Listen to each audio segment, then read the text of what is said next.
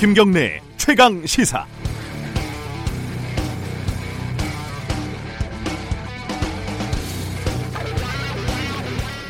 한국 대학생 진보연합 회원들이 지난 18일 미국 대사관저 담을 넘어서 시위를 벌였죠. 어, 미국이 방위비 분담금을 과하게 요구하고 있는 상황 여기에 대해서 항, 항의하기 위한 시, 위였습니다 어, 불법이지만 어, 저는 뭐 그럴 수는 있다고 봅니다. 남을 해하지 않는 범위 안에서 자신의 의견을 표출할 자유가 있지요. 이 단체 입장에서 보면은 이렇게라도 하지 않았으면 누가 뭐 관심이라도 가져졌겠습니까? 다만 그 자유에 대한 책임은 져야죠. 불법으로 남의 집에 그것도 외교관의 공간에 침입한 것에 대한 수사를 거부하고 법적인 책임조차 어, 거부하는 것은 지지 않겠다고 하는 것은 어, 생때나 다름없습니다. 마찬가지로 자유한국당 의원들이 패스트트랙 상정을 저지하려고 온몸으로 국회를 막았던 것 그럴 수 있다고 봅니다. 하지만 역시 책임은 져야죠. 수사 자체를 거부하고 법적인 책임조차 거부하는 건 역시 생떼로 볼 수밖에 없지 않겠습니까? 한국당이 국회 선진화법 자체를 없애야 한다고 주장하는 것도 아니고요. 어제 수사 대상 의원들에게 아, 한국당에서 다음 총선에서 가산점을 주겠다 공천에서요. 이렇게 밝힌 걸 보고는 죄송하지만 실소가 나올 수밖에 없었습니다. 그래도 제1야당이면 대학생 단체와는 좀 격이 달라야 하는 거 아니겠습니까? 10월 23일 수요일 김경래 최강 시사 시작합니다.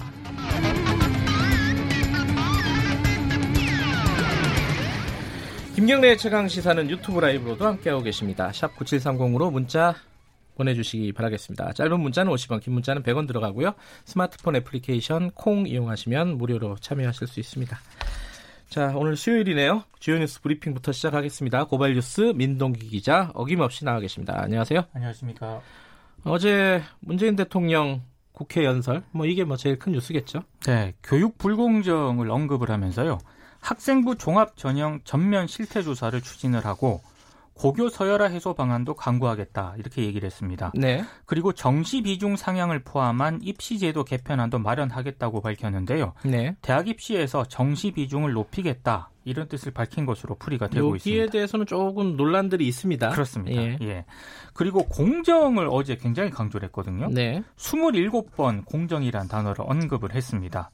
그리고 공수처 설치 필요성도 강조를 했는데요. 네. 권력형 비리에 대한 엄정한 사정 기능이 작동하고 있었다면 국정농단 사건은 없었을 것이다. 이런 얘기도 했고요. 네. 협치에 대해서도 여야정 국정 상설 협의체를 가동을 하고 여야 정당 대표들과의 회동도 활성화해서 협치를 복원하겠다라고 얘기를 했습니다. 자신부터 다른 생각을 가진 분들의 의견을 경청을 하고 스스로 성찰하겠다 이렇게 밝혔습니다. 조국 장관 뭐 사, 임명과 사퇴 과정에 대해서 직접적으로 언급을 하지는 않았습니다. 그렇습니다.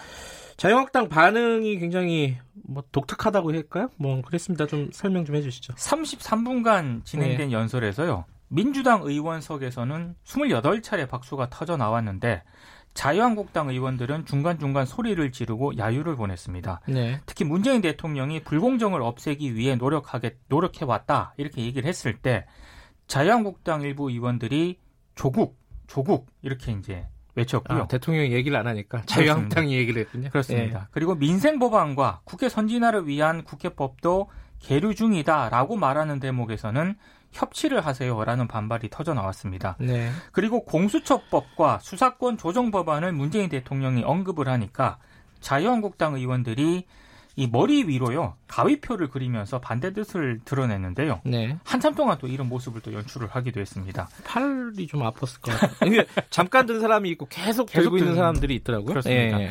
그리고 어제 연설 시작 전에 문재인 대통령이 국회의장 접견실에서 각 당 대표 그리고 교섭단체 원내대표 등과 사전 환담을 가졌거든요. 네. 근데 자유한국당 소속 이주영 국회 부의장이 평소에 야당에서 나오는 목소리를 많이 귀담아 주시면 더 인기가 올라갈 것이다 이렇게 얘기를 하니까 문재인 대통령이 웃으면서 워낙 전천으로 비난들을 하셔서 또 이런 말을 하기도 했습니다. 이게 뭐 말하자면 어, 뼈 있는 농담들이죠. 한동안 어, 손으로 X 표시하는 게 유행하지 않을까라는 생각이 듭니다. 네. 여당 야당 입장을 저희들이 2부에서 차례로 연결해서 좀 들어볼 예정입니다. 네. 일본에서는 어, 일왕 즉위식이 열렸습니다.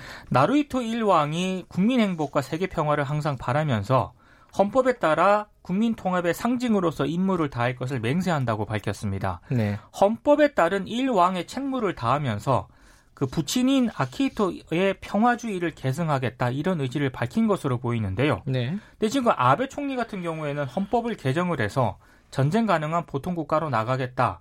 라는 행보를 보이고 있기 때문에 네. 좀 완전히 좀 대조적인 그런 모습을 보였습니다. 즉위식에는 이낙연 국무총리를 비롯해서 174개국과 유엔 대표단 등 해외 사절 400명이 참석을 했고요.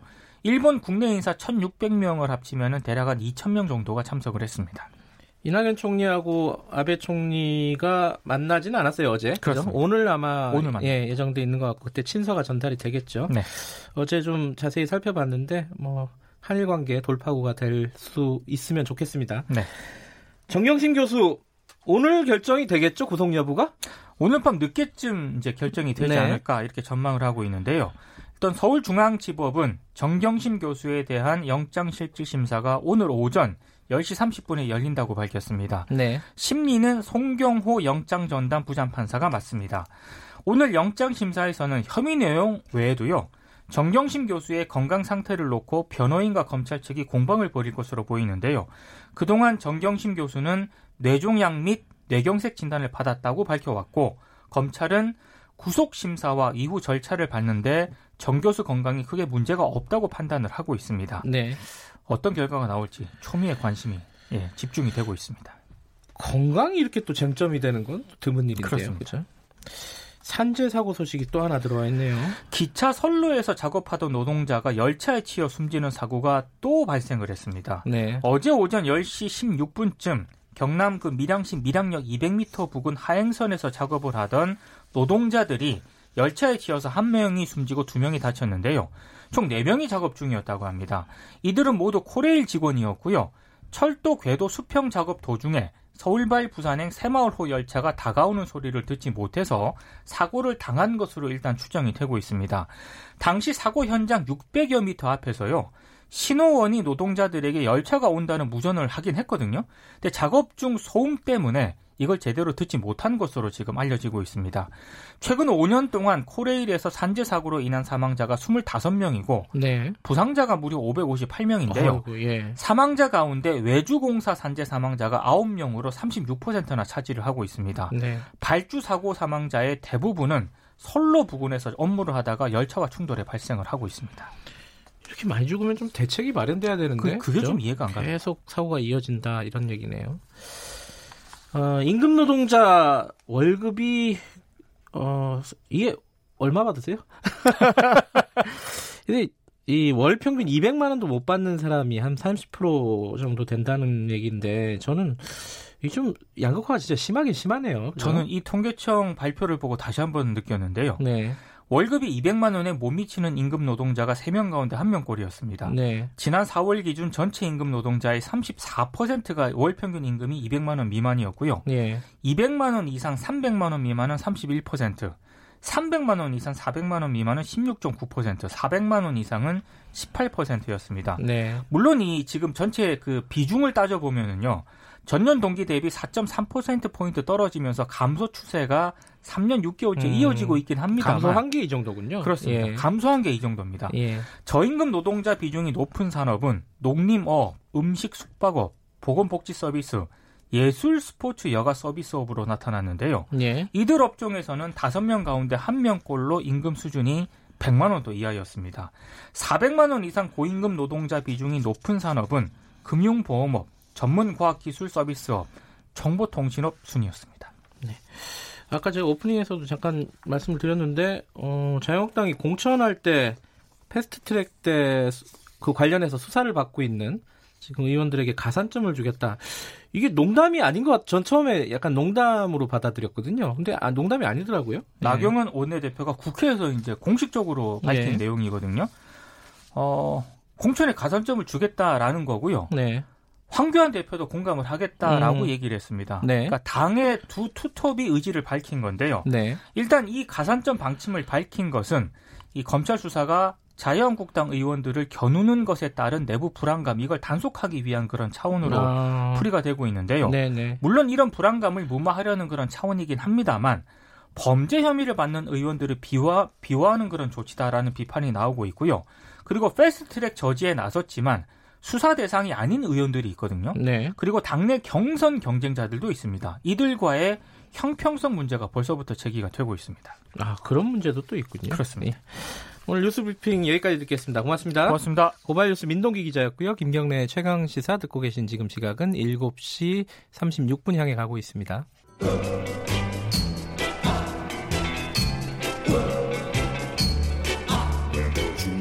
정글 같은 아침 시사의 숲에서 오늘도 웃고 울고 즐기며 사는 자연인 김경래 씨. 그의 하루 일과는 KBS 1라디오 김경래의 최강 시사를 진행하는 것으로 시작합니다. 어, 그런데 이게 무슨 소리죠? 아침부터 열심히 준비한 자연인 김경래의 밥상 같이 드셔보실래요? 후회 없는 아침 건강한 시사 김경래의 최강 시사 김경래의 최강 시사 듣고 계십니다. 어, 우리나라가 WTO에서 개발도상국 지위를 갖고 있었잖아요. 어, 이, 이 지위를 포기할 것으로 보입니다. 뉴스가 어제 그제 많이 나왔었는데 금요일쯤에 공식적으로 결정될 것으로 전망이 되고 있고요.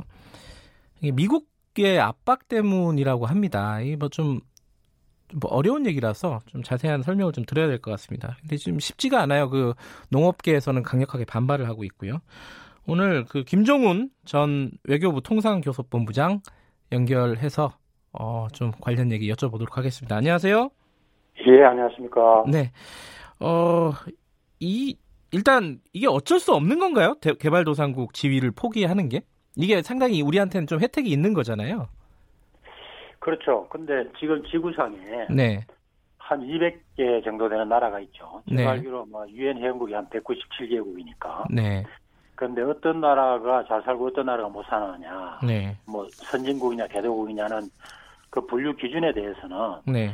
국제사회에서 어떤 합의된 기준은 아직은 없습니다. 아하.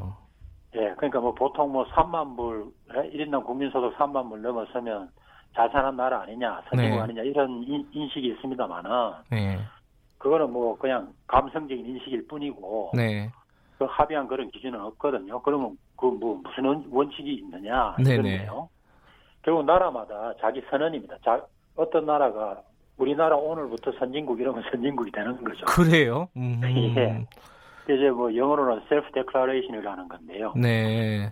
근데 그게 이제 우리는 더, 뭐 우루과이 라운드 협상을 할때 네. 특히 농업 부분에 대해서는 우리는 개도국 지위를 끝까지 유지를 하겠다 네. 하는 그 입장을 취해왔기 때문에 그런 그런 선언을 한 거죠. 네. 그런 지위가 이제 지금까지 유지가 되고 있는데요. 예. 근데 이게 이제 뭐 선진국이 되면 그럼 뭐 뭐가 나쁘냐 이게 그렇죠. 뭐, 예, 선진국 되면 좋은 거 아니냐 이런 생각도 들 수 있어요. 예. 네, 그렇죠. 뭐 국가적이나 국민적인 어떤 자긍심은 많이 올라가겠죠. 예. 그러고 우리 한 10년 전부터 우리 정부가 우리 봤던 나라에서 주는 나라 됐다 뭐 이런 이야기 많이 했지 않습니까? 네. 그런 이야기 들으면 국민들은 뿌듯하죠 사실. 네. 뭐 밖에 여행들 가면 야 이거 우리 정말 우리보다 못 사는 나라 많네 뭐 이런 생각도 하게 되고. 네. 그런데 이게 결국 개도국 지위를 포기를 하면 개도국 지위에서 개도국이기 때문에 받는 애누리가 있었어요. 네. 특히 무역 협상을 할 때 다른 나라들은 무역 개방을 이만큼 하는데 우리는 개도국이니까 거기에 좀 애누리를 달라 해가 음. 조금 덜 여는 거죠. 네. 이제 그런 혜택입니다. 그 다음에 우리는 경제가 아직 이렇게 미숙하니까 이 분야가 거기에 어떤 보호 정책을 해야겠다. 그럼 그 보호 정책의 규모를 다른 나라보다 더 크게 할 수 있는 네. 그런 혜택이 있는 거죠. 네. 그거를 이제 개도국 지위를 포기를 하면은 조정을 해야 되는 부담이 따라오는 겁니다. 예. 근데 그, 예, 예. 뭐 그간에 우리나라가 지금 GDP 규모로는 뭐 세계에서 뭐 11번째, 12번째가 됐다 이렇게 자랑을 했고 그다음에 국민 소득도 뭐 3만 불이 넘어갔다 이런 이야기를 하고 있지 않습니까? 네. 국민 소득으로 보면은 아마 이것도 세계 한 200개국 중에 한 25위 안팎일 텐데요. 네. 이게 흔히 이야기하는 5분위로 나눠도 분명히 상위권에 있는 건 사실입니다. 네. 이런 나라가 계속 이제 개도국주의를 유지하는 것이 적정하냐는 고민을 했던 거는 올해 뭐 사실 좀 몇 년 된 이야기죠. 네. 근데 아마 최근에 이제 이게 결국 뭐 하나의 큰 겨, 결정을 해야 될 안건으로 대두된 뭐 그런 상황인 것 같습니다. 이게 그러니까 그런 결정을 해야 되는 뭐 직접적인 어, 이유라고 할까요? 배경은 뭐 미국의 압박 아니겠습니까? 뭐 트럼프 대통령이 어, 이런 잘 사는 나라들 개도국 지위 인정 못하겠다 이런 식으로 좀 정책을 세우, 세우고 WTO에 제출하고 그리고 국제 어, 외교적으로도 압박하고 요것 때문으로 네. 봐야 되겠죠. 그렇습니다. 그 근데 트럼프 대통령이 네. 요거 선진국 개도국 요거만 이렇게 생각을 달리하면서 물고 늘어진 게 아니고 네. 지금 WTO 체제 전체를 문제를 삼고 있거든요. 음흠. 그래서 지금 뭐 제네바에 있는 WTO가 거의 기능이 네. 뭐 제가 보는 거의 기능이 정지됐다고 봐야 봐도 과언이 아니거든요. 네. 그래서 트럼프 대통령 머릿속에는 지난 한 3, 4, 3 40년 동안 이 계속되어 왔던 세계 무역 그 뭐 구조랄까요? 질서랄까요? 네. 이걸 좀 이걸 좀 바꿔놔야겠다. 음흠. 하는 것 중에 하나가 이제 이 개도국 문제인데 이 문제는 특히 중국 때문에 발단이 됐어요. 사실 미국 안에서. 네. 그 중국이 뭐 2025년까지 뭐 강국이 돼가지고 2040 몇 년에는 미국을 따라잡는 세계 1등 경제국이 되겠다 이런 발표를 했지 않습니까? 네. 그리고 오늘 현재로도 중국은 뭐 GDP 세계 2위고 네. 무역은 미국을 앞질러서 세계 1위 국가가 됐는데 아직 개도국이거든요. 아직, 개, 네. 아직 개도국 지위를 유지를 하고 예. 아까 말씀드린 계속 애누리를 혜택을 받고 있고 하니까 네. 미국 입장에서 이거 뭐 그렇게 큰 나라가 이게 뭐 하는 짓이냐 이제 이런 겁니다. 네. 그렇게 하다 보니까 이거 중국뿐이냐 뭐 하다 보니까 이제 여러 나라가 음흠. 아 이렇게 잘 사는 나라들이 계속 이거 안 된다 하면서 내놓은 게 지난번에 뭐 소위 선진국 그룹이라는 OECD에 들어가 있거나 하, 아니면 세계 여론을 주도하는 G20에 뭐 일원으로서 앉아 있거나 네. 또는 뭐, 뭐 교육 비중이 세계에서 0.5% 이상 차지하는 그런 나라. 우리는 한 지금 3%가 넘어갑니다. 네. 그다음에 세계은행에서 분류한 그 고소득 국가 이게 고소득 국가 12,000불이에요. 네. 우리는 작년에 3만 불 넘었다 그랬지 않습니까? 네. 근데 이 네 개 중에 어느 하나라도 걸리면은 개도국에서 나가라. 이제 이게 트럼프 대통령이 제시한 안이고요. 네. 우리는 네 가지에 다 해당이 되니까 이게 뭐 다른 나라보다 훨씬 이제 그 뭐랍니까 이 신속하게 결정을 해야 될 만한 배경이 되고 있는 거죠. 이제 우리나라는 조금 다른 나라들보다 특수한 게 뭐 예를 들어 네. 지금 방위비 분담금 협상도 하고 있고요. 그리고 네. 우리 미국에 대한 의존도가 높지 않습니까? 무역 같은 경우. 그러다 네. 보니까 뭐 실리를 찾기 위해서 어쩔 수 없이 빨리 결정을 해야 된다 이런 측면도 있겠죠. 어 그렇습니다. 그 트럼프 대통령이 하는 그 행태를 보면 네.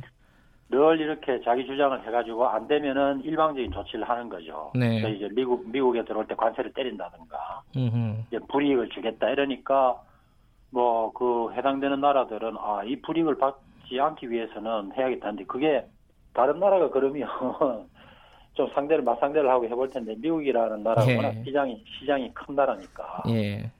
거기에서 불이익을 받는다는 게 참 그 뼈가 아픈 거죠. 그러니까 이제 별 수 없이 이제 협상을 하게 되거나 그 입장을 받아들이게 되는데. 예. 근데 아까 방위비 문제도 말씀하셨는데요. 네.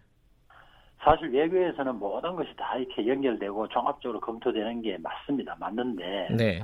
그렇다고 해서 모든 사안이 서로 연결돼 가지고 이거 되면 이거 풀어줘. 이거 안 되면 이거 압박할 거야. 뭐 그렇게 단도직입적으로 접근하고 하는 건 아니거든요. 네. 예를 들어 가지고 안 하면 방위비 엄청나게 때릴 거야. 뭐 그런 건 아니죠. 그런 건 아니고.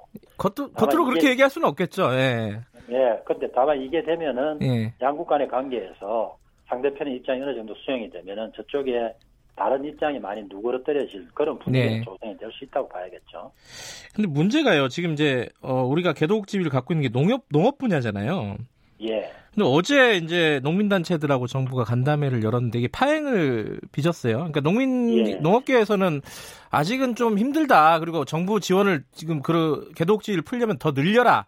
뭐 이런 음. 입장인데 이게 좀 서로 간의 입장 차이가 큰 모양이에요.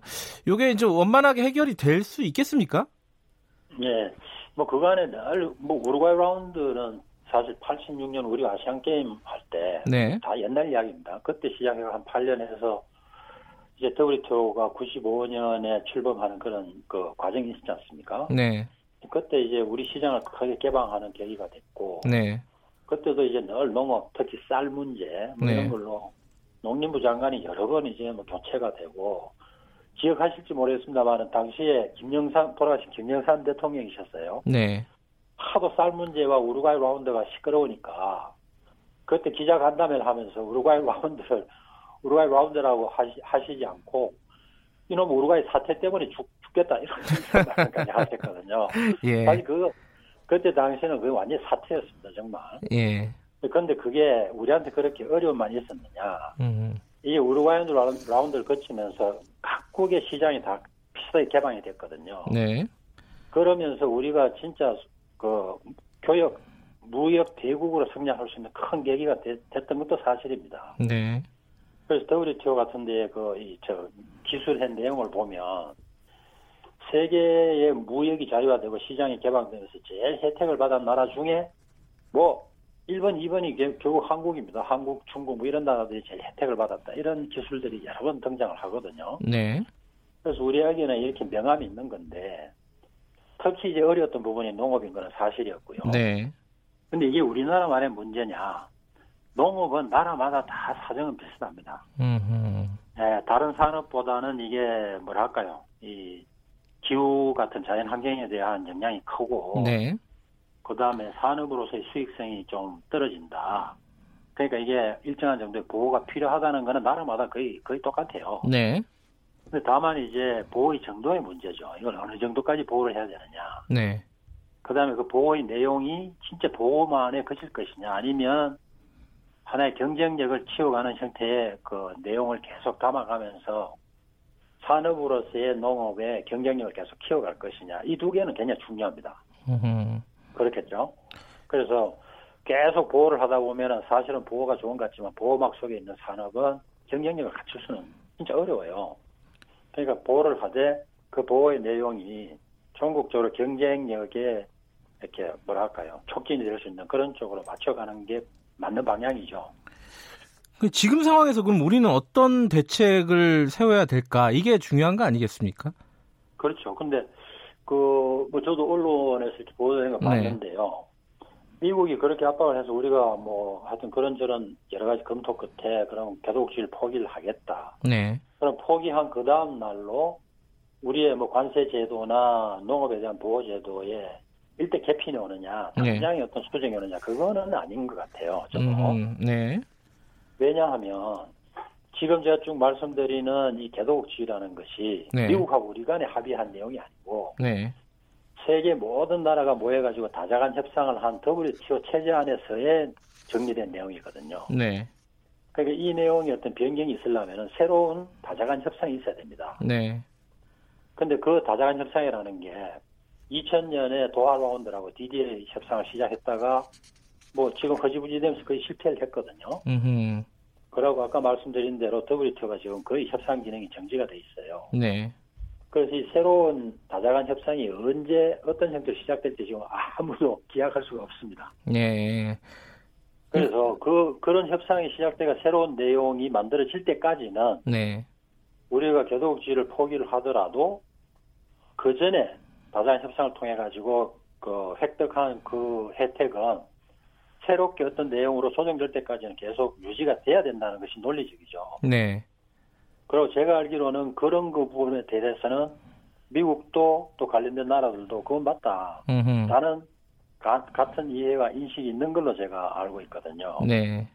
그렇다면은 뭐 지금 당장 이걸 우리가 포기한다고 뭐 내일 내일 고쳐진가 모레 고쳐진 그런 건 아니고 다음 협상을 대비를 하고 해야 되는데 그 다음 협상이 언제냐 그것도 아직은 뭐 기약이 없다. 예. 예. 예측할 수 있는 그런 사안이 아니기 때문에 예. 뭐 당분간 뭐 당분간이 그 얼마나 오래될지 모르겠습니다만은 하여튼 당분간 이런 혜택이 뭐 없어지거나 어떤 제도의 큰 개편이 당장 수반돼야 될 그런 건 아닌 걸로 이해하고 있습니다. 알겠습니다. 그 농업계와 정부의 대화는 계속될 것 같으니까요. 좀 지켜보도록 하겠습니다. 고맙습니다.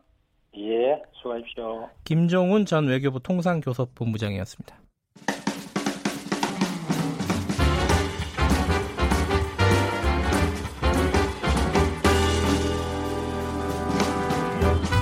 여러분의 아침을 책임집니다. 김경래의 최강 시사. 최강 스포츠 KBS 스포츠 취재부 김기범 기자 나와 있습니다. 안녕하세요. 네, 안녕하세요.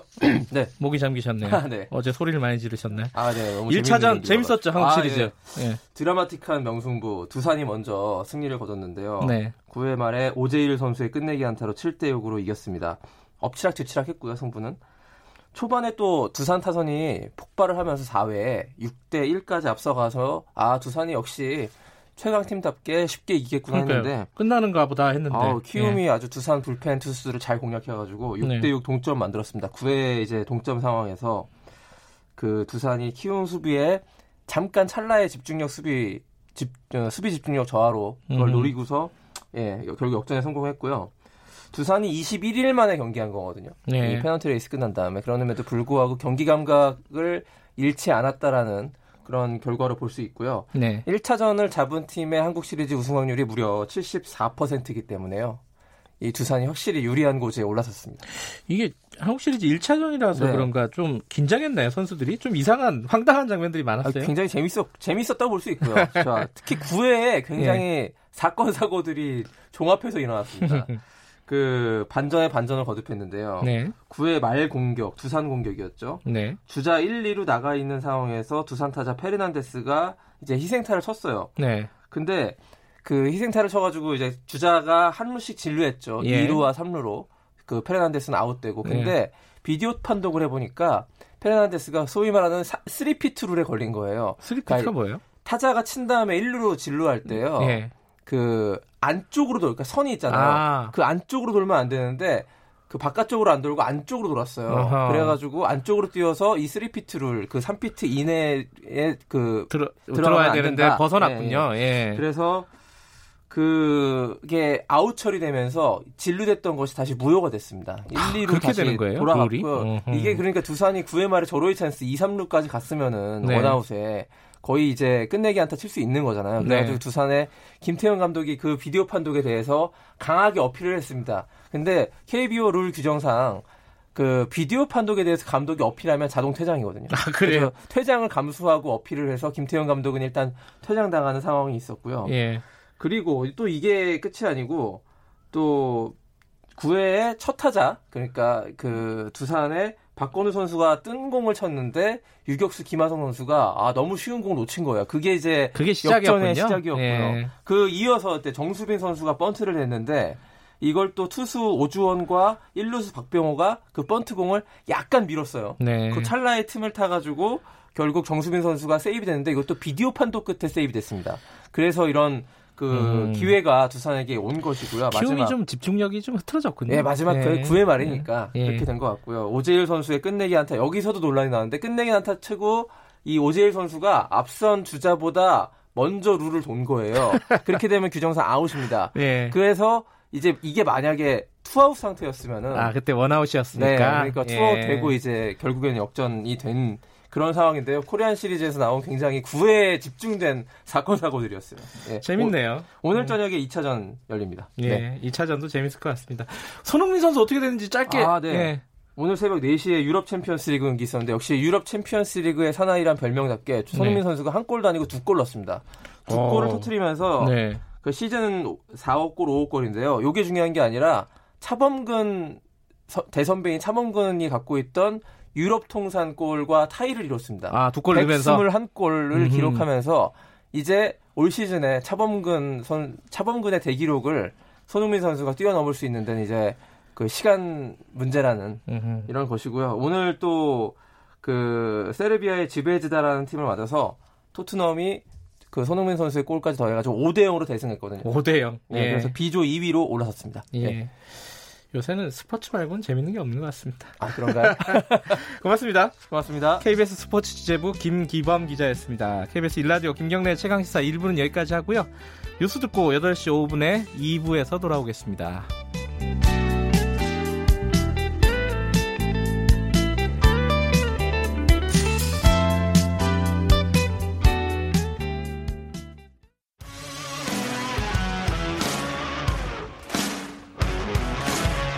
뉴스타파 기자 김경래 최강 시사. 김경래 최강 시사 2부 시작하겠습니다. 어제 문재인 대통령 국회 시정연설 있었죠? 취임 후 네 번째라고 하고요.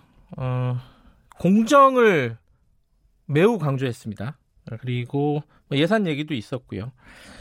근데 반응들이 뭐 예상했겠지만은 뭐 극단적으로 갈렸습니다.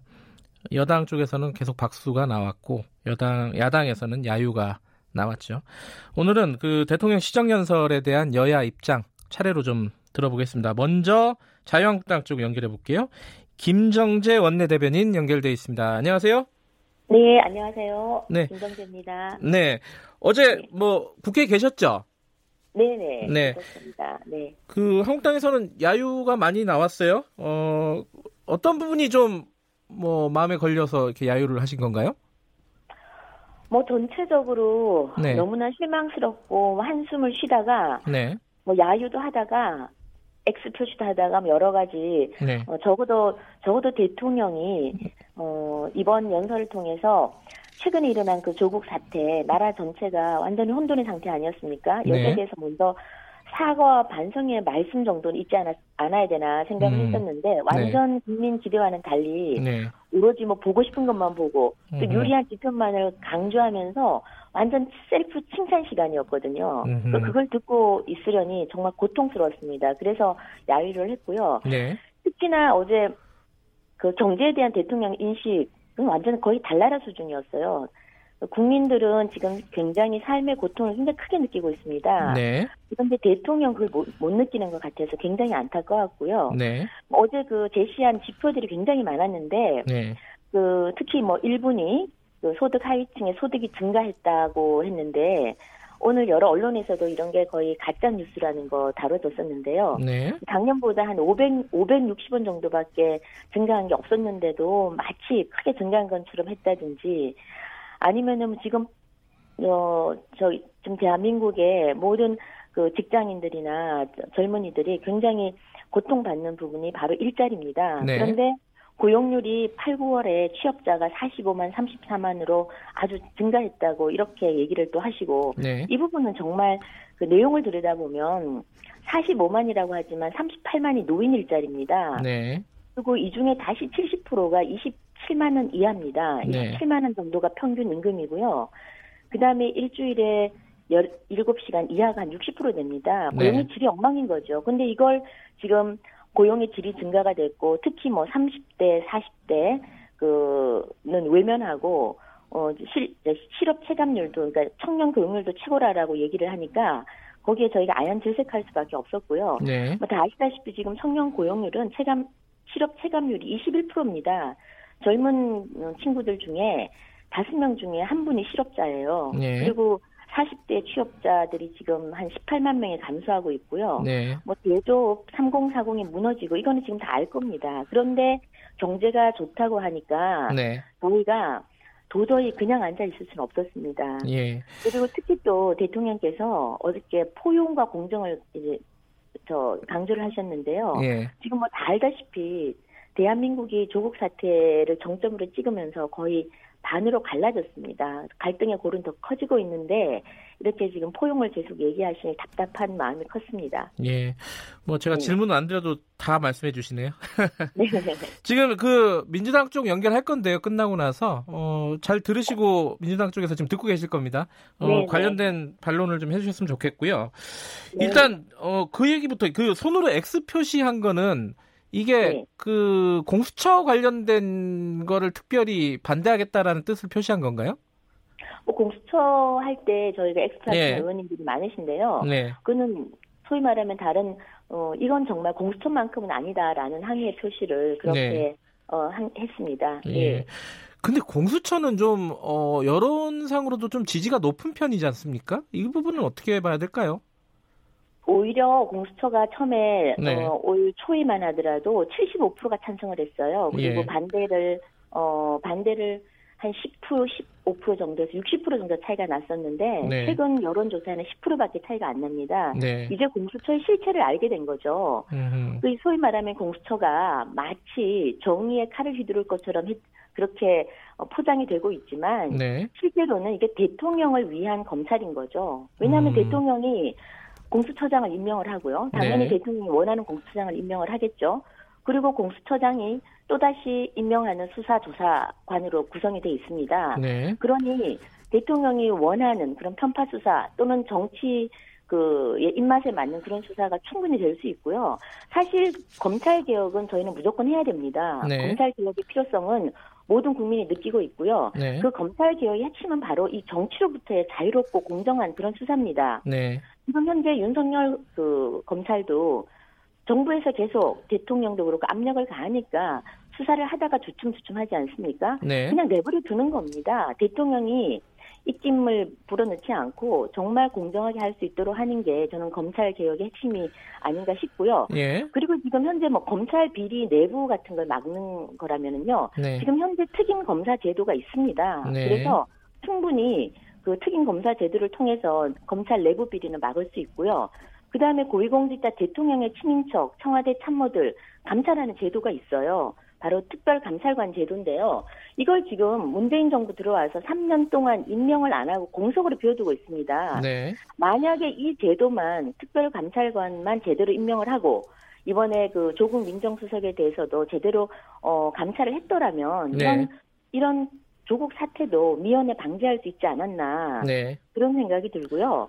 공수 이번에 말하는 이 공수처라는 것은 정말 정치적 중립성 확보가 불가능한 정치적 수사기관에 불과하다고 저는 생각을 하고 있습니다. 예. 그래서 검찰의 권한은 줄이되 그 지금 그 줄이겠다고 하면서 검찰보다 훨씬 더 막, 막강한 권력을 가진 대통령의 검찰을 만들겠다는 것 자체는 모순이고 그래서 저희가 지금 좀 반대를 하고 있습니다. 그 어제 화면을 보니까요. 어, 네. 대통령 연설 끝나고 나서 악수를 어, 잘 안 해주시더라고요. 자유한국당 의원들이. 이게 좀 예의가 없다라고 이제 김종민 의원, 더불어민주당 의원이 인터뷰에서 얘기를 했어요. 이 부분은 네. 어떻게 보세요? 대통령이 먼저 국민에 대한 예의를 차리셔야죠. 먼저 적어도 예. 수정 연설을 할 때면은 적어도 대통령으로서 이 갈라진 국민들의 마음을 어루만지는 유감의 표시, 사과의 표시 정도는 네. 한 번은 했어야 되고요. 예. 그 안에 들어간 내용이 모든 내용들이 도대체 국민들이 공감을 할 수 없는 현실과는 동떨어진 내용이었어요. 예. 그리고 어 저희가 그 저희가 일어나서 나갑니다 보통 연설을 예. 듣고 나가는데 대통령이 따라 들어와가지고 그렇게 하는 거 저희는 저도 보지도 대통령이 오시는 걸 보지도 못했지만 음. 뭐 본다고 해서 저희가 뭐 기꺼이 합수를 하고 웃고 그럴 형편은 아니었어요. 음. 굉장히 무, 무거운 마음이었고요. 예. 그 예, 예의 없다고 남을 탓하기 전에 네. 자신들을 네. 한번 성찰을 했으면 좋겠습니다. 알겠습니다. 그 아까 경제가 굉장히 어려운데 어, 네. 대통령의 네. 인식이 아니하다 혹은 어, 과장돼 있다 뭐 이렇게 말씀하셨잖아요. 네네. 그런 차원에서 이 확장 예산이 내년에 필요하다 이게 정부의 입장인데 경제가 어려우니까 네. 확장 예산이 필요하다. 근데 이 부분에 대해서도 어, 자유한국당은 좀 부정적인 어, 입장을 갖고 계신 것 같아요. 이건 왜 그런 거죠?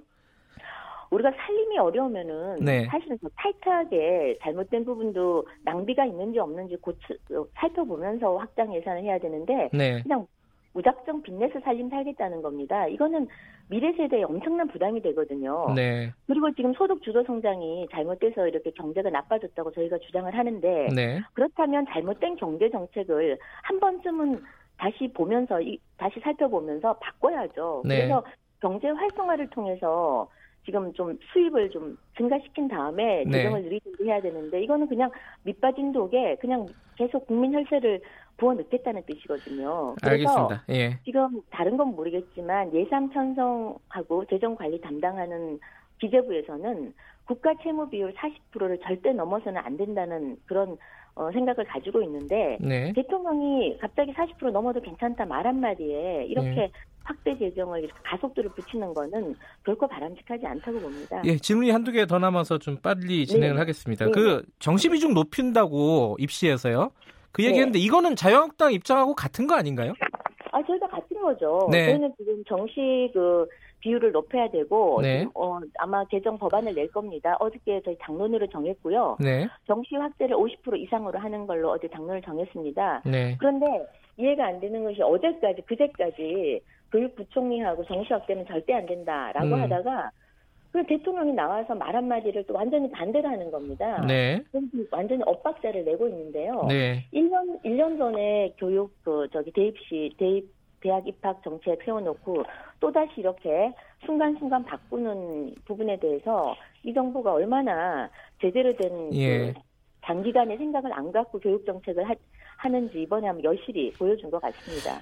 그 네. 요거는 이제 시정연설 관련된 건 아닌데 패스트트랙 네. 관련된 어, 수사 대상 의원들에게 가산점 주겠다 공천에서 네. 요거 조금 비판하는 목소리들이 좀 있습니다. 이거 어떻게 생각하십니까?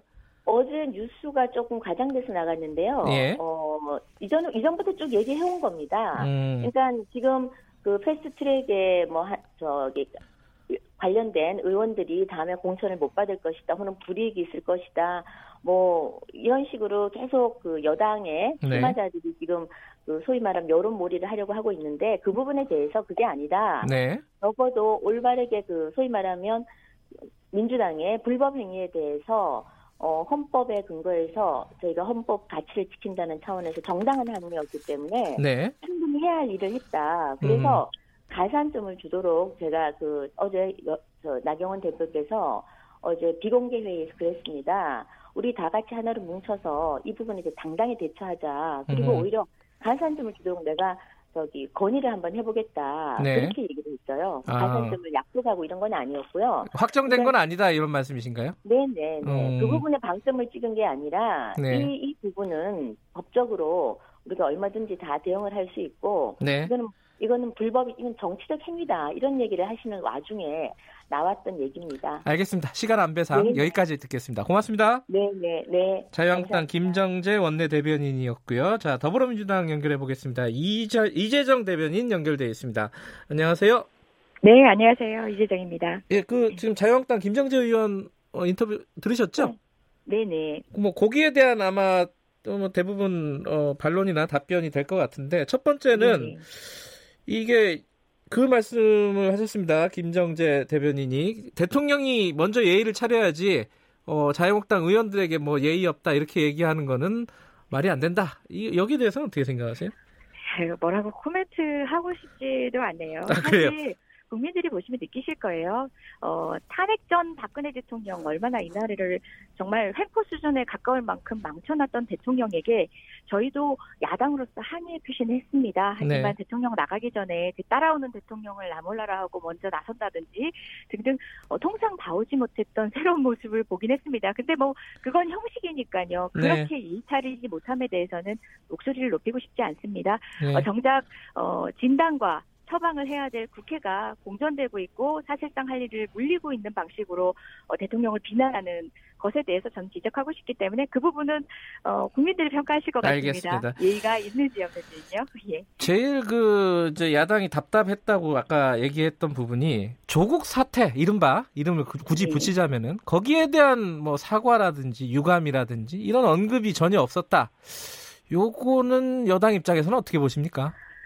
예, 국민께 어, 송구함을 전하긴 했습니다. 그 송구함이 네. 뭐냐면요. 조국 사태가 누구에 의해서 빚어졌건 간에 네. 어떤 갈등의 골이 어, 어떤 원인에 의해서 만들어졌건 간에 네. 이런 상황으로 고민을 더하시게 된 국민에 대한 유감은 벌써 송구함을 벌써 표했습니다. 네. 국회에 와서 본인들에게 하라 오만한 내용이죠. 사실상 조국 사태를 통해서 정부로 재미 보려고 했던 시쳇말로 당리당략 적으로 활용하려고 했던 음. 것이 자유한국당이고 자유한국당은 조국 장관이 여러 가지 이유로 사퇴하는 시점에 있어서 그것을 정치적 승리로 판단하고 웃었습니다. 하지만 저희는 웃을 때가 아니다. 네. 이것으로부터 어, 반추할 수 있는 제도 개혁이 보다 본질적인 내용이고 네. 조국이라는 장관 임명권은 대통령이 있고 국회의 동의권도 없는 상태에서 낙마 자체를 목표로 한 그야말로 정쟁의 소용돌이에서 대통령에게 무릎 꿇길 바란다는 거는 어, 저는 야당 제1야당의 오만이라고 보고요. 네. 다만 그 상황에서 청년들이 느꼈던 어떤 상실감이라든지 네. 불기 한강 사다리를 걷어내고 또 사법개혁의 필요성이 보다 드러난 마, 마당에 어, 집권자는 물론이고 국회가 해야 할 일을 하나하나 챙기는 것부터가 국민에 대한 진정한 반성이 아닌가 생각하고요. 네. 그 부분에 있어서는 자유한국당이 승리로 승리로 자부하면서 도취해 있다는 건 정말 음. 상당히 위험하고 우려스러운 일입니다. 지금 뭐 몇 가지 할 얘기가 있는데 그 중에 이제 큰 얘기 중에 하나 공수처입니다. 공수처가 네네. 어제 이제 야당의 반응도 그 공수처를 언급하는 부분에서 가장 좀 강했잖아요. 뭐 네네. X자를 표시한다든가. 네네.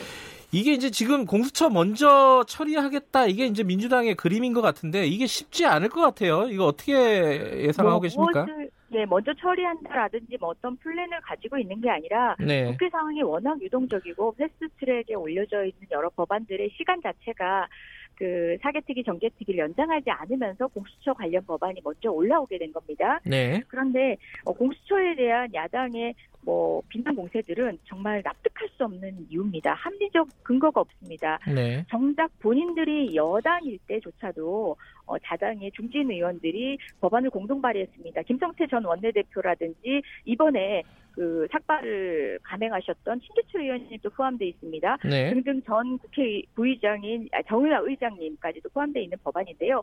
그 법안은 훨씬 더 강력했습니다. 그런데 당시에 이렇게 추진되던 공수처 법안에 대해서 자유한국당 내부에서 뭐라 그랬냐면요. 공수처는 어, 대통령과 집권 여당을 향한 수사의 칼날인데 왜 우리 여당, 우리가 여당인데 이걸 왜 진행하냐? 라는 식으로 해서 사실상 정부 입법화 될 뻔도 했던 것들을 네. 무력화시켰던 게 자유한국당입니다. 그 내용도 보면요. 지금 패스트트랙 사안보다 훨씬 더 강력하거든요. 네. 그런데 이제 와서 입장이 바뀐다? 이건 뭐 흡사 대통령이 이걸 집권하기 위해서 만든다? 공수처의 어떤 본질적인 부분에 대한 몰이라기보다는 네. 정말 정쟁으로 활용하기 위한 국민을 기만하기 위한 정치 액션에 지나지 않고요. 본인들은 뭐 대선 당시 2004년, 2007년 당시였나요? 대선 공약에도 등장하기도 했었고요. 네. 오랜 역사적 논의 안에 사실상 동의하지 않을 수 없었던 게 자유한국당이었습니다. 네. 저는 뭐 공수처만 만들어진다고 해서 모든 정당성, 이제 그야말로 공정, 사법개혁의 공정이 보장되는 건 아니지만 제도라는 것은 하나하나 개선해 나가는 데 있어서의 가장 시급성을 전제로 해서 국민적 요구가 있고 국회에도 논의가 무르익으면 하게 되는 겁니다. 이 논의는 국회에 가중된 정족수로 패스트 트랙에까지 올려져 있는 거고 네. 그걸 무시하면서 아까 김정재 대변인 그런 얘기까지 하시더라고요. 뭐 공천 가산점 얘기할 때 네. 헌법을 지키기 위해서 정당한 행위라는 식으로 얘기했는데 어 그건 정말 본인들이 믿고 싶은 대로 믿으시는 거 명백한 범법 행위입니다. 패스트트랙이라는 동물국회를 막기 위해서 여야가 공감대를 얻어서 만들었던 네. 국회 선진화법 지난 대통령 탄핵 국면에서도 위반한 적 없습니다. 헌정 질서를 문란케 한 대통령이 있던 당시에도 위반한 적이 없던 법안을 지금 위반하고 나니까 항변을 그런 식으로 하는데 동의하는 법률가들은 없습니다. 저는 어, 패스트 트랙이라는 것은 민의가 가중된 국회 구성원들이 동의했다는 데 대해서 네. 좀 민주적 정당성에 대한 어, 겸손함부터 자유한국당이 시작하셔야 되고요. 물론 그 위법행위에 대한 법적 책임 반드시 지셔야죠. 기살린다고 됩니까? 사실상 공천 받아서 선거 나가셔도 제복을 선거하셔야 되고요. 아, 제, 이 자유한국당하고 민주당 대변인 분들이랑 얘기를 하니까 제가 질문할 필요가 없군요. 아이고, 아이고. 예. 그 경제 얘기 좀 여쭤볼게요. 네. 이 아까 이 비판의 골자는 이 네. 대통령의 인식이 좀 아니하다. 그러니까 음. 그 유리한 수치들만 과장되게 뽑아서 어, 국민들에게 얘기하고 있다. 이런 게 이제 골자인 것 같아요. 네. 어, 청와대 경제수석도 뭐 좀 그때 우리 경제가 선방하고 있다. 이런 게 좀 아니하다라는 비판도 일부 있었는데 어떻게 네. 생각하십니까? 예, 제가 매달 고용 동향이 발표되는 날마다 제가 요일제 당선되기 때문에 네, 제가 논평을 발표를 해야 됩니다. 네, 네. 그때마다 왜 주저가 되냐면요.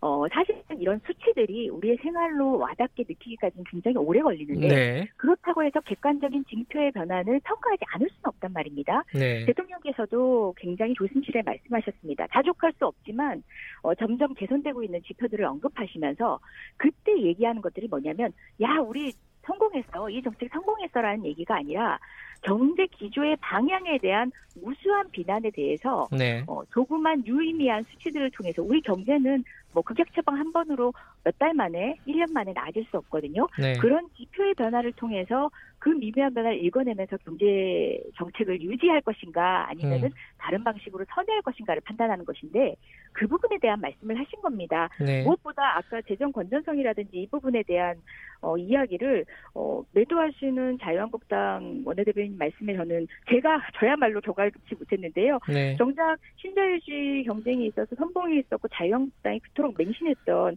뭐 세계경제 포럼이라든지 IMF 국제신용평가기관 등등이 객관적 지표로 재정 건전성을 검증했고 IMF도 수차례 어, 사실상 경기 하방 위험성에 대응할 마지막 카드로 확장 재정 그리고 또 여력이 있다는 점을 강조했거든요. 네. 그 부분은 거시 경제, 특히 세계 경제 전반의 추세에 대한 점검을 통해 가지고 좀 동의를 해주시면 어떨까? 무한정 문재인 정부의 정책이기 때문에 반대하기보다는 어, 건강한 이성, 합리적 이성들이 진단한 세계 경제 지표에 대해서는 동의를 하고 그 다음 단계에서의 세부적인 논의를 좀 이어가면 좋겠다 싶어요.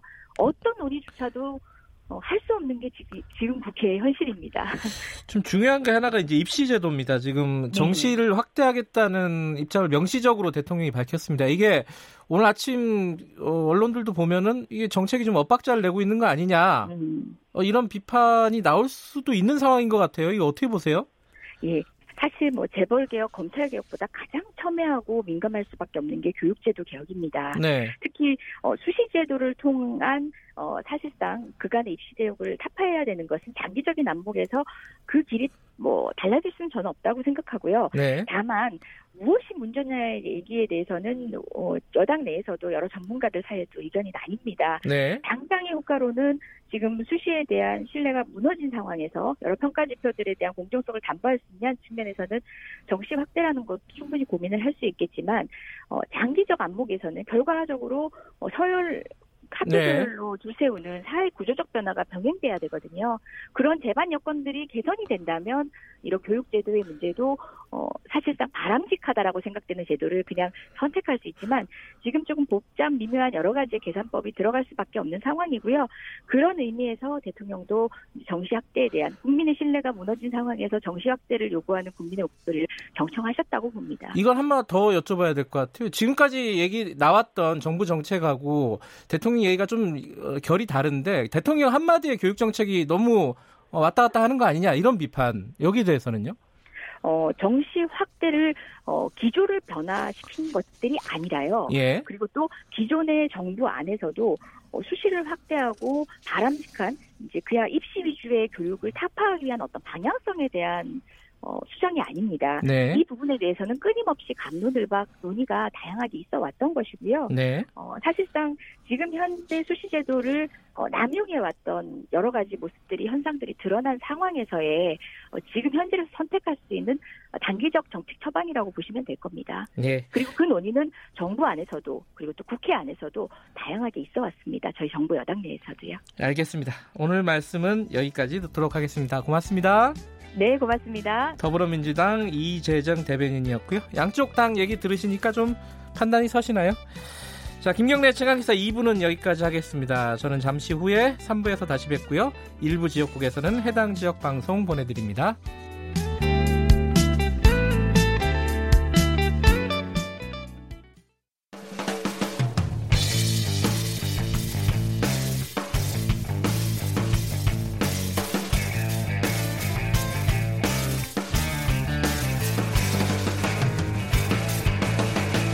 김경래의 최강 시사.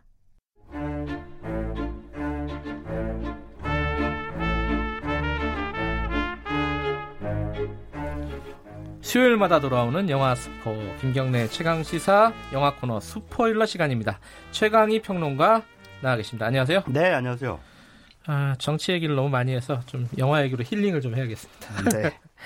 아, 올해가 한국 영화 100주년 맞나요? 네, 맞습니다. 음, 그리고 여러 행사도 있고 막 그런 리스트도 많이 나오고 그러더라고요. 뭐 예. 100대 한국 영화 뭐 이래 가지고. 아, 예, 예, 예, 어, 그것도 좀 여쭤볼게요. 이거 아시는 분은 아시겠지만은. 네.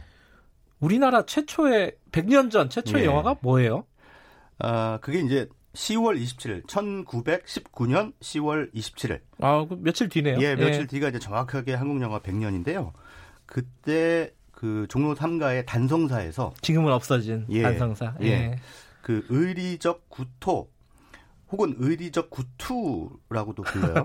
그래요? 예, 어떤 게 더 맞는지에 대한 여러 가지 설이 있어요. 아하. 구토, 구투 뭐 이렇게 부르는데 그게 이제 일본어식 표현이에요. 아. 이 원래는 우리말로 굳이 번역하자면 의리적 구토 혹은 의리적 구투는 정의로운 복수 이런 뜻입니다. 아 구토가 복수란 예, 뜻이에요? 복수예요. 원수를 아, 갚는다. 토한다 이런 게 아니었어요? 아니에요. 오버 오바이트 아니고요. 저 그건 줄 알았는데. 아니 그러면 어떻게 어떤 구토가 의리? 그래서 저 되게 이, 제목이 이상하다 이거. 아 예. 어 이게 뭐 포스트 모더니즘인가? 아, 그렇군요. 그렇게 생각할 예. 수도 있겠죠. 네. 아무튼 그 의리적 구토라는 영화가 단성사에서 최초로 상영이 됐는데 그게 네. 사실은 지금 생각하는 뭐 장편 극영화 이런 음. 것이 아니라 네. 풍경을 담아서 뒤에다 배경으로 이렇게 틀어준 활동 사진이에요. 아. 보통 이제 일반적으로 그 연쇄극이라고 이제 부르는데 예. 어, 연극과 연극 사이에 예, 보여주는. 아하. 예, 그래서 이제 이 의리적 구토를 이제 최초의 한국 영화로 봅니다. 근데 이것을 한국 영화로 보는 이유는 그러니까 이전에도 물론 일제강점기 식민지 조선에서 영화가 안 만들어진 건 아니에요. 어, 그래요? 예, 음. 만들어졌는데 예. 다 일본인들이 만들었어요. 아하. 한국에 들어와 있는 일본인들이. 예, 예. 그런데 이제 의리적 구토는 어, 김도산이라는 감독이 어, 같이 주연도 하고 또 음. 연출도 하고 또 제작도 하고 그래서 한국인 스텝, 그러니까 정확히 말하면 조선인 스텝과 배우들이 어, 배우들로만 구성된 그런 영화라서 이제 최초의 한국 영화로 평가를 하는 거죠. 네, 그게 이제 정확히 100년 전 네. 10월 27일 날 단성사에서 예. 상영이 됐다 예. 이런 거네요. 그리고 일제강점기 때 뭐 많이들 들어보셨겠습니다만 어 나운규라고 아리랑? 하는 인 예. 예. 아리랑이라는 영화가 1920년대에 나와서 그 소위 말하는 민족 영화의 그 시초로 봅니다. 음. 그래서 나운규라는 감독도 아주 중요한 그런 음. 그 영화인으로 평가를 받고 있고요. 재미있는 것은 일제강점기 말에 태평양 전쟁이 일어나면서 많은 조선인 감독들이 소위 말하는 어용 영화에 동원됐습니다. 아, 뭐 징병을 막 찬성한다거나 예, 이런 예, 쪽으로요. 그렇습니다. 예. 그래서 뭐 대표적인 인물이 최인규라는 감독이 있었는데 어, 그분이 만든 영화들 가운데 신풍의 아들, 음흠. 신풍이라는 게 가미가제 특공대죠. 아하, 그러네요. 예. 예. 그리고 뭐 태양의 아이들, 태양이라는 음. 것은 일본의 천황을 말합니다. 그러니까 이런 식으로 이제 일본의 천황을 찬양하고 그 2차 세계대전, 태평양 전쟁에 나갈 것을 독려하는 그런 영화들을 많이 만들었어요. 그런데 이 어용 영화를 만들던 최인규 감독이 어, 1945년 8월 15일에 해방되기 직전까지 그런 어용 영화를 만들다가 네. 어, 해방이 된 뒤 얼마 뒤 자유만세라고 하는 영화를 개봉했는데 독립 운동을 다룬 영화를 만들었습니다. 대단히 기회주의적이죠. 아, 거의 뭐 커피단 뭐 이런 예, 거네요. 예. 예. 그래서 그런 걸 보면은 이제 우리 조상들이 한테 배우지 말아야 돼. 네, 그렇게 살면 안 되죠. 예. 어쨌든 뭐 뒤늦게라도 뉘우친 것 같기는 합니다만 어쨌든 뒤에서는 계속 독립운동 영화를 찍었습니다. 음. 그러다가 이제 6.25 때 월북됐죠. 이게 참 100년 됐죠, 납북. 예, 100년이라면은 뭐 그렇게 긴 역사는 아닌데 네. 그 사이에도 굉장히 우여곡절이 있었군요. 한국 영화사가. 지금 100년을 돌아보면은 예. 뭐 어, 할 얘기는 많겠지만 뭐 청취자분들이 관심 있는 건 영화일 거예요, 영화. 네, 어떤 맞습니다. 영화가 100년 동안 예. 가장 높은 평가를 받고 있느냐. 예, 예, 뭐 예. 이런 것들이 가장 관심이 있을 텐데. 예. 어, 최광희 평론가가 뽑은 뭐 100개를 얘기할 수 없으니까 한 5개 정도 top 5 음.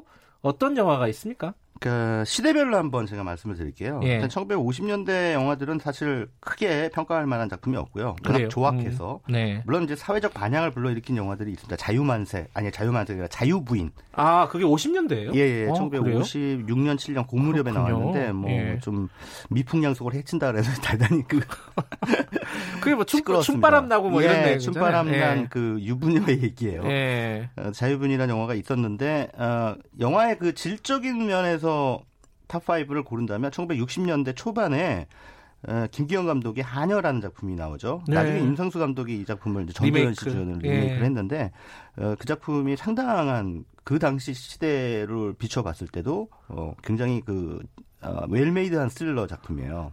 이거는 가끔 뭐 볼 수도 있고 지금 예, IPTV 이런 데서 볼 수 있는 예, 거죠. 보실 수 예. 있습니다. 그리고 어, 유튜브를 통해서도 보실 수 있고요. 아, 그래요? 예, 저작권이 지난 모양이죠? 예, 예. 예. 어, 그리고 유현목 감독의 오발탄이라는 작품 비슷한 시점에 나왔는데요. 음.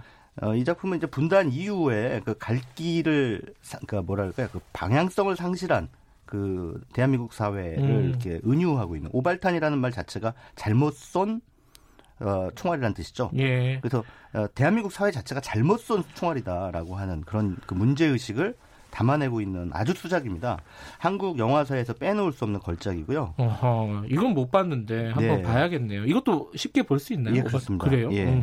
그리고 1970년대 들어서는 이제 유신 시대가 들어가잖아요. 유신 네. 시대로 넘어서면서 굉장히 그 검열도 심화되고 강력한 그 영화 통제 정책이 이루어지는 가운데 창작자들이 다, 대단히 억압받는 시대였어요. 네. 그런 와중에서도 좀 은간하게 이 사회 부조리를 이제 고발하는 영화들이 있었는데 네. 그 대표적인 영화가 이제 하길종 감독의 바보들의 행진 네. 작품입니다. 1975년에 나온 작품이고요. 그리고 이제 1980년대에 들어가면 이제 배창호라는 걸출한 감독이 또 등장을 음. 하죠. 이 감독이 만든 고래사냥. 네. 이 작품은 뭐 흥행에서도 상당히 성공을 거뒀습니다. 저도 어릴 때 네. 어, 봤던 기억이 나요. 예. 어린애가 보면 안 되는 장면들도 있는데 어릴 때 봤어요 이거. 예. 그 네. 김수철 씨가 맞아요. 안성기 씨하고. 예. 예. 그래서 이제 같이 이제 품바 타령도 부르면서 음. 유랑을 하는 이미숙 씨를 이제 고향으로 데려가 주는 그런 여정을 담은 로드무비예요. 어, 이 고래사냥이라는 작품도 상당히 좋은 그 평가를 받았고 흥행에서도 성공을 거뒀고요. 네. 이러고 이제 90년대로 넘어오면은 이제 87년 6월 항쟁의 이 성과로 우리가 어, 어느 정도의 절차적 민주주의를 확보하게 되지 않습니까? 표현의 자유도 어느 정도 생겼고요. 예, 표현의 예. 자유는 정확하게 말씀드리면 이제 1996년 음. 그 헌법재판소에서 그 공윤 공연윤리위원회라는 네. 곳에서 이제 영화를 사전 심의를 했거든요. 네. 사실상 검열이죠.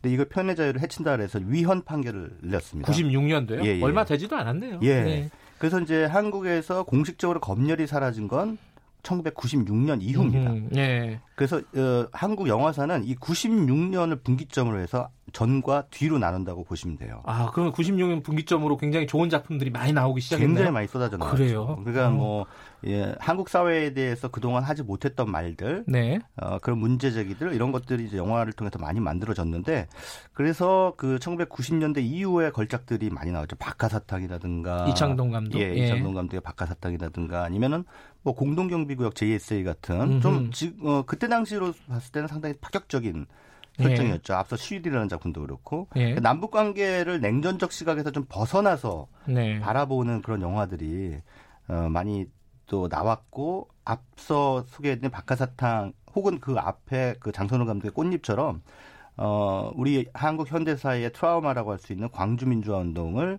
이제 정면으로 바라보는 네. 그런 영화들이 이제 탄생하기 시작했죠. 음. 그러면 지금 말씀하신 게 한 여섯 개 되네요, 벌써. 그죠? 음, 네, 그렇습니다. 한요, 오발탄, 바보들의 행진, 고래사냥, 박하사탕, 꽃잎. 예. 뭐 이 정도. 네. 어. 어, 지금 말씀하신 게, 어, 본인이 생각하셨을 때 영화사적 의미도 있겠지만은, 예, 예. 어, 한국 영화사에 걸출한 작품들이다라고 예. 보시는 거죠? 이외에도 뭐 상당히 많습니다. 따지고 보면. 음흠. 그러니까 영화 창작자들이 또 앞서 말씀드린 최인규 감독처럼 시류에 순응하는 그런 감독들이 있었는가 하면, 네. 저항하는 감독들도 있었어요. 네. 그런데 저항하면 어, 바로바로 이제 억압이 들어오죠. 그러니까 대표적인 경우가 바로 바보들의 행진이에요. 바보들의 음. 행진에서 이 바보는 그 시대의 그 일반 국민들이 아니라 그 박통을 얘기하는 겁니다. 아 그래요? 예. 그러니까 그, 그 시대의 그 정권, 어, 정치 세력 혹은 권력자들을 비꼬는 그런 음. 은유적인 표현인데 어, 공무원들이 그러니까 검열을 담당하는 공무원들이 거기까지 눈치를 못 챘어요. 아. 그래서 그냥 제목 그대로 바보들의 행진이 나왔는데 왜냐하면 영화에 등장하는 그 인물들이 대부분 대학생들인데 정말 바보 같거든요. 네. 그래서 이제 아 얘네들을 바보들이라고 부르는구나라고 음. 이제 어, 생각을 한 거죠. 그리고 근데 영화 속에서 아주 의미심장한 장면이 등장하는데 이 주인공들이 그 대학 캠퍼스의 교실에서 막 그 세태를 토, 성토하는 네. 이 세태의 부조리를 성토하는 그 자유가 주어지지 않는 세태 이런 음. 것들에 대해서 불만을 드러내는 장면이 나옵니다. 그리고 바로 그 다음 장면이 유신 반대 어, 시위 장면이 원래는 들어갔었어요. 음. 그걸 넣었어요 하길정 감독이. 근데 근데 그거 뭐 당연히, 당연히 검열에서 잘렸겠죠. 예. 네, 당연히 검열에서 삭제되니까 거기다가 뜬금없이 이제 대학 체육 대회 네. 대학 체육대회 장면이 나옵니다. 그러니까 음. 너무 이상한 거죠. 그래서 당시에 아마 영화를 보신 분들은 이게 도대체 뭐냐 이렇게 생각하시는 분들도 계셨을 거예요. 바보들의 행진뿐만 아니라 1970년대 80년대에 한국 영화를 보시는 분들은 아마도 그때 당시에는 어떻게 도대체 영화가 말이 안 되냐 이렇게 음. 이렇게 이제 생각하셨을 것 같은데 그렇게 생각할 수밖에 없었던 이유가 공무원들이 그냥 잘라버려요. 중간중간에 음. 그냥 진짜 가위로 싹둑싹둑 필름을 잘라버리기 때문에 어, 영화가 말이 안 될 수밖에 없었던 거죠. 굉장히 예술적으로 느껴지는 이게 무슨 소리지? 전위적인 누가 보면은 뭐 실험 영화인 줄 알고 이렇게 생각할 수도 있는데 네. 그게 아니라 예. 공무원들이 그냥 그 의미로 자기들 마음에 안 들면 자른 겁니다. 그 하길종 감독이 굉장히 천재 감독이다 막 이렇게 했는데 영화는 몇 개 못 찍었죠? 어, 요절하셨죠. 그죠. 예, 네. 그 우리나라 최초의 유학파 영화 감독이에요. 아, 최초의. 예, 예. 1970년대 초에 그 미국에서 영화 공부를 하고 돌아왔는데 음. 그 1970년대 초에 그 미국의 영화 문화는 황금기입니다. 황금기. 그러니까 음. 그 New American Cinema라고 하는 새로운 사조가 탄생을 하면서 여러분들 잘 아시는 프란시스 포드 코폴라, 뭐 지옥의 음. 묵시록이라든가 대부 같은 영화 만든 네. 아니면 마틴 스코세지 네. 이런 대단한 감독들이 막 출현했던 시기예요. 음흠. 그래서 그 미국의 아주 그 영화 황금기를 경험하고 돌아온 하길종 감독으로서는 그 선진 그러니까 영화 선진국에서 배워온 어떤 기법이라든가 문제의식 이런 것들을 영화에다 담아내려고 노력을 했는데 네. 이놈의 나라가 도와주지가 않으니 네. 얼마나 답답했겠습니까? 영화를 그러니까. 너무 전위적으로 만들어주고 막 잘라가지고 예 그렇죠? 그렇습니다. 네. 그래도 화길종 감독의 다른 작품 화분이라는 영화가 있는데 그 영화에 보면은 에, 그 약간 독재자를 은유하는 듯한 인물이 나오거든요. 네. 근데 그 사람이 사는 집 이름이 푸른 집. 청와대. 예, 예. 그런 식으로 이제 우회해서 비꼬는 아, 거죠. 그러니까 네. 탄압받죠. 예. 근데 이제 이런 어떤 96년도를 기점으로 해서 한국 영화가 굉장히 발전을 하고 네. 산업적으로도 많이 성장하고 상이 다는 아니지만 뭐 각종 상에서 최근에는 뭐 기생충이 칸에서 예. 예 그랑프리도 받고 그렇습니다. 황금종려상도 받고 근데 지금 상황을 어, 영화 사적으로 보면은 뭐랄까요?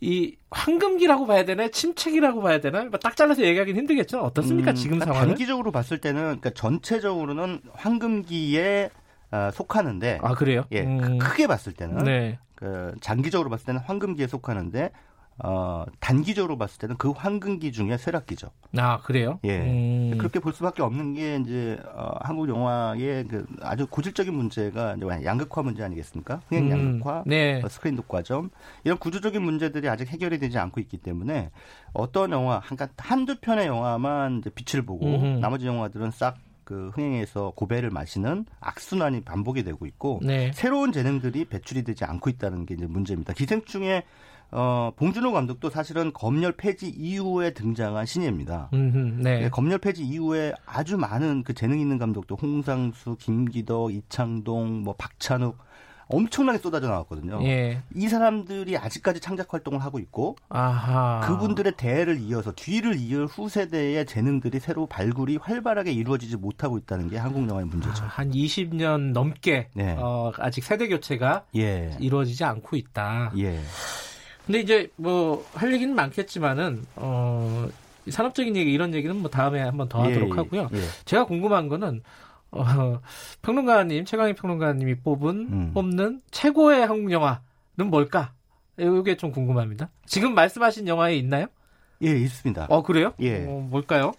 제가 뽑은 최고의 한국 영화는 네. 뭐 지금의 시각에서는 조금 조악하다고는 볼 수 있겠지만 네. 어, 유현목 감독의 오발탄입니다. 그래요? 예. 음. 그 이게 왜냐하면은 네. 한국 영화의 아주 중요한 흐름이 이제 사회의 부조리를 고발하는 리얼리즘 영화, 음흠. 사실주의적 전통이거든요. 네. 근데 이런 전통의 어, 거의 어, 출발점이다. 음흠. 이렇게 볼 수가 있기 때문에 그 네. 오발탄이라는 영화가 한국 영화에서 차지하는 어, 그런 그 위상이랄까요? 이것은 네. 대단하고 어, 사실상 봉준호 감독의 기생충이라는 영화도 바로 오발탄의 적자다 음, 이렇게 보실 수도 있을 이어지는 것 같아요. 어떤 흐름이 있다. 예, 그것을 그 예. 흐름을 계승하고 있는 예. 그런 작품이라고 할 수 있겠죠. 어, 시간 나실 때 어, 최강희 평론가 말씀을 참고로 해서 오발탄 쉽게 볼 수 있다고 하셨잖아요, 그죠? IPTV나 이런 걸로.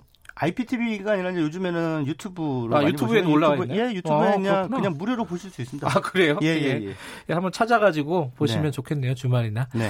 한국 영화가 100년이 됐다고 합니다. 어, 올 주말은 한국 영화와 함께. 자, 감사합니다. 네, 고맙습니다. 최강희 영화평론가였고요. 김경래 최강 시사 듣고 계신 지금 시각은 8시 46분입니다.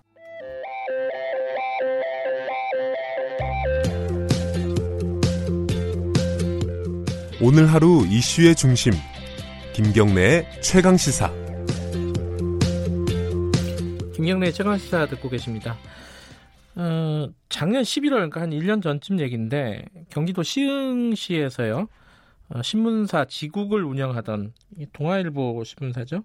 어, 지국을 운영하던 최모 씨가 배달 도중에 과로사로 숨졌, 아, 쓰러졌습니다. 그 뒤에 올해 7월에 이제 병원에서 숨졌는데요. 사망을 하셨는데, 이게 숨지고 나서도 이 동아일보와 미수금 문제로 뭔가 분쟁이 있다고 합니다. 이게 굉장히 구조적인 뭐 가불 관계에서 비롯된 문제라고 하는데 아직까지 어 이런 일이 있는 것 같습니다. 이게 요새 종이신문 받아보시는 분들이 많지는 않을 것 같은데 어, 신문 전국 신문 판매 연대 김동조 위원장 연결해서 얘기 좀 들어보겠습니다. 안녕하세요.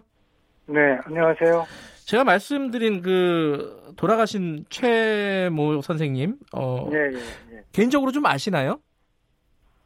그 알죠. 아 그래요. 음. 네, 알고 이제 우리 회원님 듣고. 예.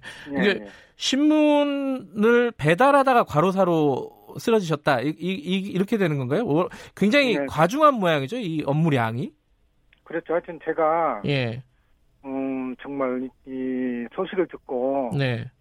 소설 같은 정말 살살 소설 같았으면 좋겠는데 이제 현실이니까 네. 굉장히 안타까워요. 그, 그 배우자를 뵀는데 네. 정말 굉장히 안타깝더라고요. 안타까운 현실이에요. 어떤 부분이 이렇게 안타깝다는 말씀이시죠? 그러니까 그 미수 발생된 부분이라든가. 근데 미수금이 뭐예요? 이게 정확하게 모르는 분들 위해서 좀 설명을 좀 해주세요. 미수금이라는 것이 그 월 지대라고 그러거든요. 용직대금이에요. 용직대금. 용직대금. 매번 본사, 어, 본사 이제 발송을 해주잖아요. 예. 본사에 발송해주면 그게 완제품을 발송을 해주는 게 아니고 예. 왜 과로사를 될 수밖에 없냐면은 네. 완제품이 오는 게 아니고요. 네. 간지라고 죠 속지 속지. 예, 예.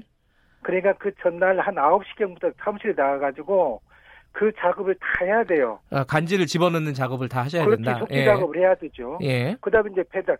옛날에는 이제 수입이 됐, 됐었는데 지금은 이제 전단지라든가 이제 구독료 수입이 줄어들잖아요. 네. 그러니까 모든 업무, 배달 업무를 갖다 거의 혼자 하다시피 해요. 네. 간지작 한 두세 시간 걸리거든요. 네. 그럼 두 시간, 세 시부터 이제 배달 나간단 말이에요. 예.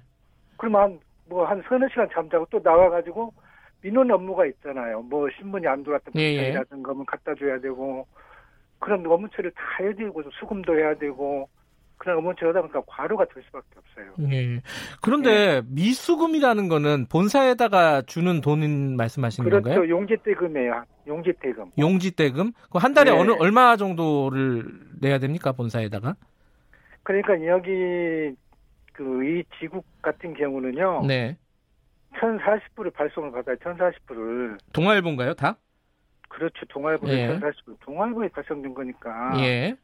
1040불을 발송을 받아가지고, 그 한 300여 부. 네. 그, 그, 그 1040불을 받아가지고 한 700부 정도는 그냥 파지로 나가버린단 말이야.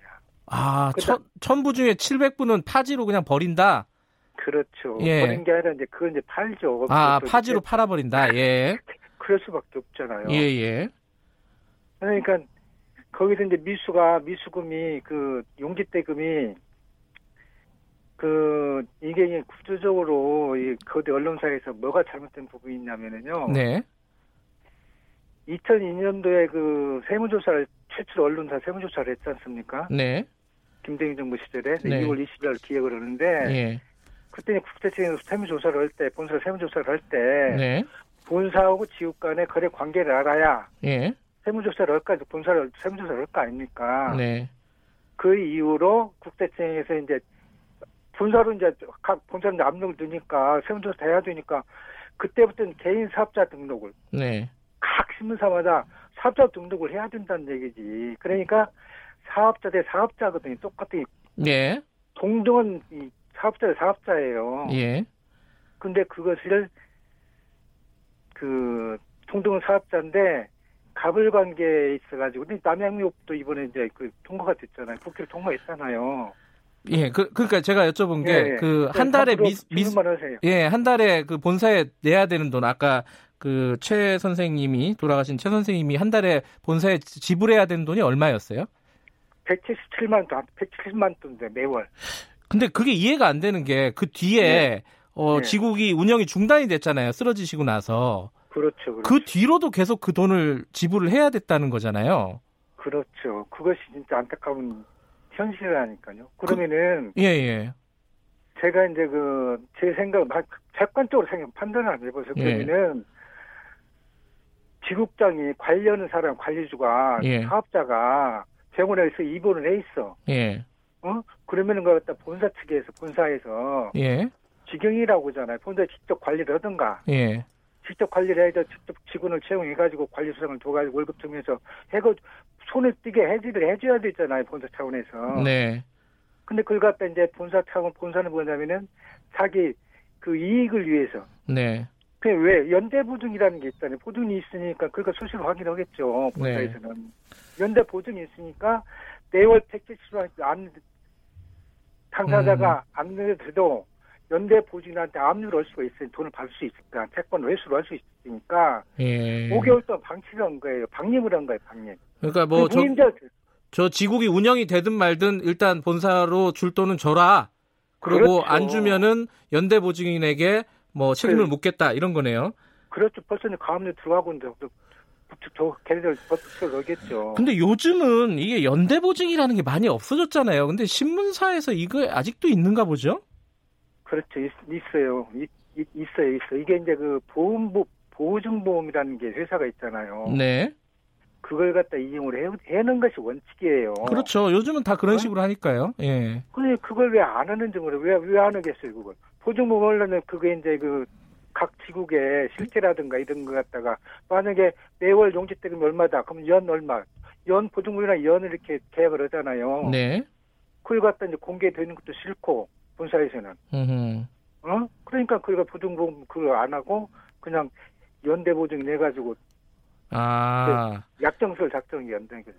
그러니까 지금 그 위원장님께서 생각하시기에는 이 네. 본사에서 신문사에서 매출이나 이런 것들을 투명하게 그렇지, 공개하기가 노출, 싫으니까 그렇지 노출되니까 아 노출되기가 싫으니까 보증보험 같은 합리적인 제도를 이용하지 않고 그렇죠. 연대 보증 같은 이게 약간 좀 정근대적인 방식이잖아요. 그렇지 쉽지 이제 채권에도 쉽고 예. 지금 요즘 같은 경우는 이제 그 전단 구독률도 지금 신문 많이 보질 않잖아요. 네네. 인터넷이 네. 발달되고 네. 그 전단지 수입도 전단지 수입도 정말 내가 이제 이, 저, 내가 말씀드린 것처럼 전단지도 옛날에는 근데 2002년도 그 전에는 네.